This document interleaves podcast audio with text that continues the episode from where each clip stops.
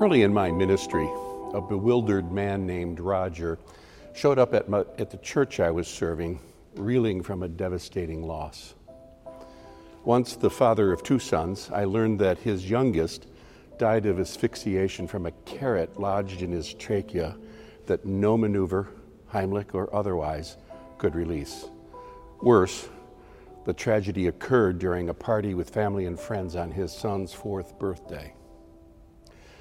Overwhelmed in grief and guilt that was disintegrating their marriage, Roger and his wife sought out counseling. Unfortunately, an unscrupulous counselor lacking professional boundaries led to an affair with Roger's wife. Convinced their love was deeply genuine, she divorced Roger. He moved away into my town and my church, broken and emotionally exhausted.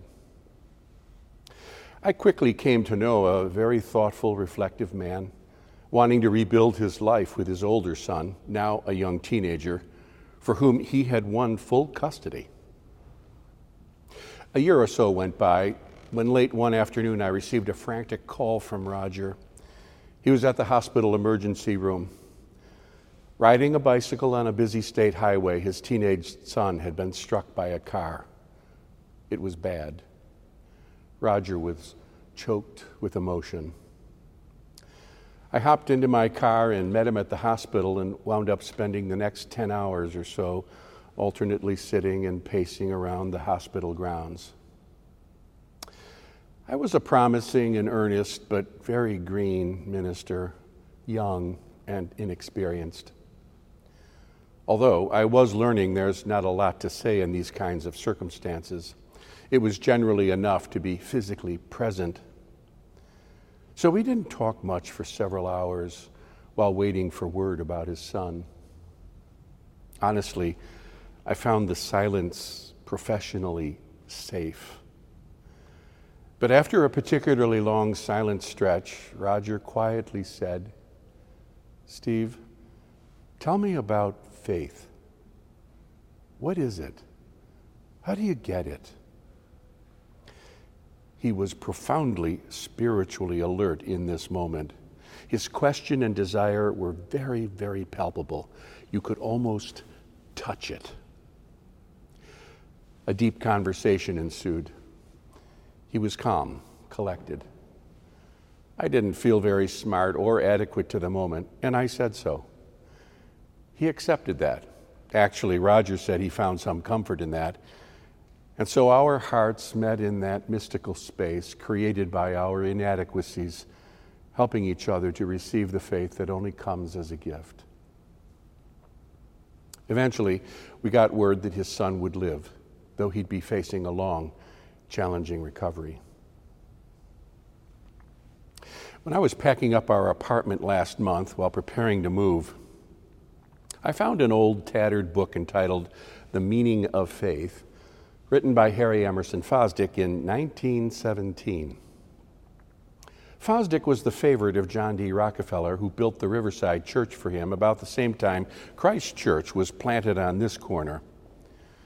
It was the day of the high profile learned preacher the day when New York City papers published front page articles on Monday summarizing the content of one of the big steeple stars from Sunday. Hard to imagine that now. Imagine the front page of the New York Times or the New York Post with a lead column concerning the sermon of one of the city's preachers. It's a very, very different day indeed. But back then, Fosdick was something of a standout of thoughtful erudition effectively connected to real life. Here's how he begins. A book on faith has been for years my hope and now comes to final form during the most terrific war men ever waged, when faith is sorely tried and deeply needed. Many streams of thought within the book flow in channels that the war has worn. Since the conflict had to come, I am glad for this book's sake that it was not written until it had Europe's Holocaust for a background. Now, given the copyright, the war he's referencing is the First World War, one that he will later call the Great War. And the Holocaust he mentions predates the devastation of the Jews, which came several decades later and captured forever the meaning of that word. Now, more than a century later, I'm mindful of all of the wars that have been fought since, up to and including our present moment, including Russia's invasion of Ukraine. Many terrible wars made the 20th century the bloodiest in human history, and we're not doing so well in the 21st. The First World War was Fosdick's war of the moment, his present circumstance stirring him to consider the meaning of faith, that, as he said, is sorely tried and deeply needed. Of course, he was speaking at a different time to a very different audience a very large national audience that would have shared many of the same religious and worldview perspectives. We're a lot more diverse audience today, a lot more challenging in that sense, I think. But, but as for that, we still yearn for that robust connection to something larger than ourselves that reliably organizes and empowers our lives, something we still call faith. That's what Roger was wanting not seeking a magical solution to his life situation. He was longing for a sturdy sense that the world made sense, that life and love had meaning, purpose, and directionality. It's long been said that human hardship is the universal context for forging faith. That was the case for Fosdick in 1917, as it is the case for us in 2022. If I were to write a new volume on the meaning of faith today, I would start from a different cultural standpoint, but human hardship would still figure prominently. I mean, how could it not? And even a brief engagement with the Bible reveals that human hardship and struggle frames out, frames the human cycle of birth and death, the anvil upon which faith is forged. That was certainly true of Jesus' experience. He lived in a time of competing worldviews, clashing religious perspectives, and colliding politics. His own death tells the tale on that. He walked among real people struggling through real life problems. Yet, through the fog of the gathering storm around him, he illuminated a bright and searing message about faith, trust, hope, and love. He embodied a message about faith from within human experience. It wasn't offered as observation from a far distance. It was rooted in our experience of life and death and everything that comes in between. So it's not surprising that Paul, writing from prison to Timothy, would mention that he remembers Timothy's tears as he also fortifies Timothy's faith. Timothy, my beloved child, I remember you constantly in my prayers night and day, recalling your tears. I am reminded of your sincere faith. Rekindle the gift of God that is within you. For God did not give us a spirit of cowardice, but rather a spirit of power and of love. Sprung from our shared human condition, tears express the universal human need.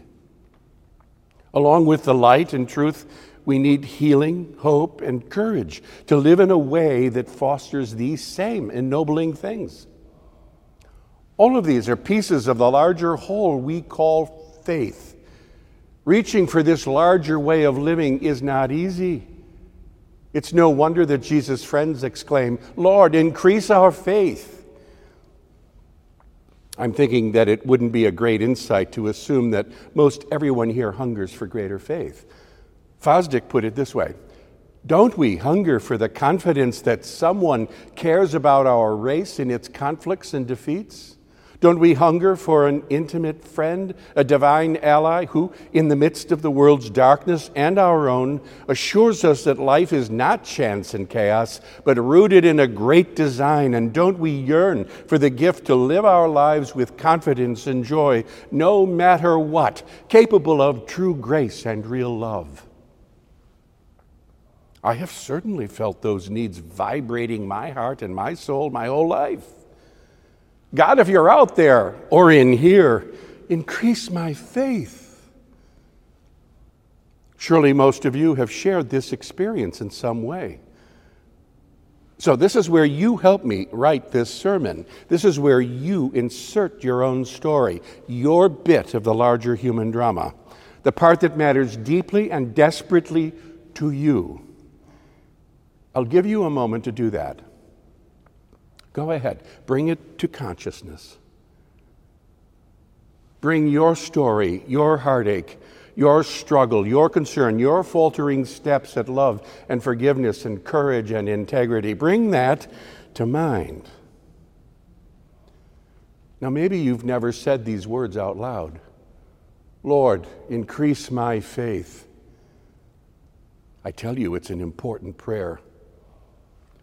The disciples give us permission to say it insistently. It reflects the deep hunger that wells up from time to time.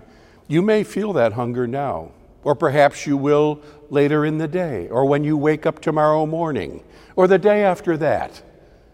It's an honest hunger. I say, let it come. Feel your stomach rumble for real food. Feel your need. Lord, increase my faith.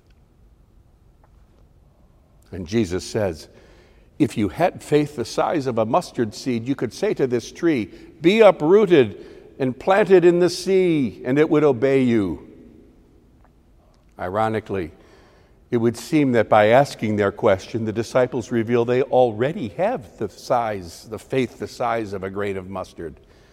They think that's their problem. What they have is too small. Jesus seems to say that the faith they have is already the faith they need. A tiny bit in the hands of God is the same thing as a whole lot. Locked within the impossible confines of an impossibly small and dead looking thing lays the potential for abundant, triumphant life. Like a kind of cosmic spiritual genetics, embedded within the tiny speck of our embryonic faith is the complete code of everything we might become as we nourish ourselves from God's bounty. And friends, on this point, it does not matter who we are age, life circumstance, gender, race, favorite sins. At this most basic level, we are alike. The biblical drama could use all of us for its source material. We're the last act currently being written. The biblical story continues to write us, as it were, as the latest testament to faith. Our tears could express the biblical lament. Our bit of faith, our fledgling courage and faltering love could be the seeds that Jesus nurtures into transformed life. We are now the stumbling, bumbling disciples who learn about the things that matter most the hard way. But learn we will, and we will thrive in love for love's sake. From us could come the gospel according to Don, the letter of Marcia, the first and second letters of Jeff, the book of Sharon. That's really the point of all of this, friends. That's why we come here, isn't it? Isn't that why we come to this reunion table month after month? To feed our souls on rich food that will sate the deepest hunger? And imagine, it's open to everyone who will come. Everyone. This revelation comes by way of faith. We sense the deep truth, but considering the world's record of wars and other hardships, we recognize that but for this mustard sized germ of faith, we would not know we are all alike and found acceptable, sprung from the same divine genetic stock, nurtured with relentless forgiveness and grace, and meant to be gathered around the same family table. That each one of us has our place here counters the deadening effects of hopelessness in our individual experience and holds the promise of abundant life. I tell you, friends, this is the flowering of faith. And there is no greater gift.